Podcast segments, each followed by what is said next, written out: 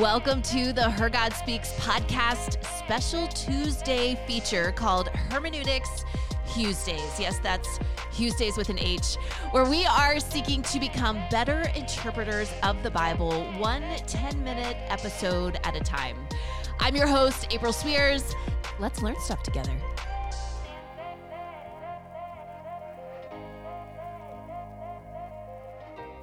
We have been talking about the importance of being a good tourist of the Bible, which involves making an intentional effort to grasp the cultural and historical context of a passage.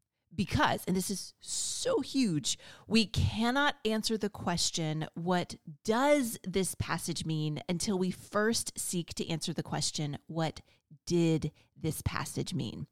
Now, I am not a historian who specializes in ancient Israelite or Greek culture. Chances are you aren't either. So we should do our best to engage with primary sources as much as we can, but mainly need to find ourselves some go-to biblical scholars whose hermeneutical method is founded on deep respect for the cultural and historical context of the original author and audience. I gave you a few of my favorites in the last episode. And, you know, I should probably stop and say that these episodes are not strategically planned. Um, they're kind of like whatever's on my mind at the time. I have a lot of random thoughts and ideas related to biblical hermeneutics, and I feel like you need to know there's no like master plan. There's no real strategy. Um, there's no plan at all, really. So we're just kind of like, I mean, I guess these episodes are are loosely connected, but um, just know I'm I'm just kind of I'm not I'm not winging it. I mean, I have notes here in front of me, but You know, you know what I'm saying. So anyway, today I want to illustrate the importance of cultural context by way of political cartoons. Now, as you know, political cartoons rely heavily on images and exaggeration to communicate something that is happening in the world of politics. For example, a lot of political cartoons will feature a donkey and an elephant. Now, literal donkeys and elephants have zero involvement in American government. What goes without saying for any American looking at those cartoons is that the donkey represents the Democratic Party and the elephant represents the Republican Party. Our brains translate those images that way automatically. Now, I want to develop this a little further by reading you an excerpt from a book called Death to Deconstruction by Joshua Porter. The subtitle is Reclaiming Faithfulness as an Act of Rebellion. It's a beautifully crafted book. I originally listened to it, but liked it so much that I had to get a hard copy that I could write in. All right, so Joshua Porter writes this. It says, imagine a world in which the human civilization we know is a thing of the distant past. Imagine sophisticated super beings of some far-flung future excavate the ancient ruins of Washington, D C and Manhattan. Two of these interdimensional travelers, students studying a world that once was, they pull from the fossilized remains of a fallen city fragments from a prehistoric image. It's a photograph of George W. Bush standing beside Barack Obama. They recognize the species, humans. They recall their teachers mentioning that Earth's archaeological record indicates that these particular humans were rulers of some kind. But what comes next is the discovery of a lifetime, a second parchment, this one almost perfectly intact. It's a political cartoon. In it, a caricature of Obama sits perched on planet Earth, pensive, reading a book about ISIS, while the Middle East goes up in flames.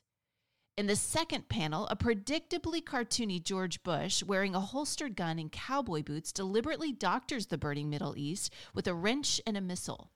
The ground is scattered with screws and Band-Aids.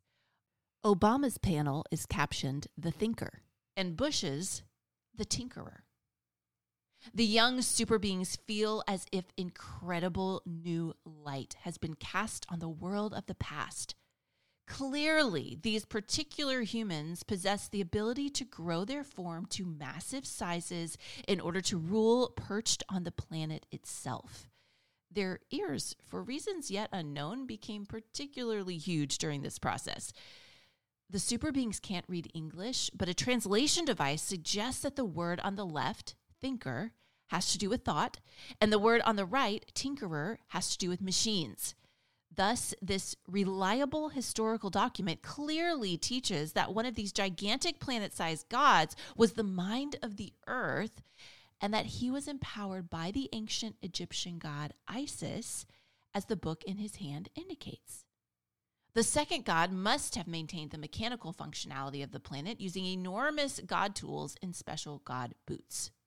As these two students revel in the thrill of discovery, one of their teachers overhears them and approaches to see what all the fuss is about. Eyeing the document in question, the teacher scoffs. "You dorks," the teacher says, "this image doesn't mean any of those things." That's not what it was for. The students look at each other, confused. And what is it for? This is how people read the Bible, like a bunch of clueless, interdimensional superbeings misinterpreting a political cartoon. And this is how you build churches on all sorts of crazy things. The interdimensional students, embarrassed and frustrated, cast the political cartoon to the dust from whence it came. "We were duped," they lament. "This document isn't trustworthy at all." The entire expedition, they regret, has been awash, and they return to their ship empty-handed. Now let me ask you, was the problem in the story that the political cartoon was lying, that it had no correlation to reality? No. The problem was the interdimensional superbeings failing to first understand what a political cartoon is, and second, failing to see the political cartoon through the eyes of the original artist and audience. Joshua Porter's right. We do this with the Bible all the time, particularly the parts of Scripture that heavily employ imagery and metaphor, which is a lot of Scripture. I wonder, have you ever heard anybody brag about taking the Bible literally? The Bible says it, I believe it. I take the Bible literally. It's like a badge of honor in some Christian circles. So I want to talk about that next time. Bye, guys.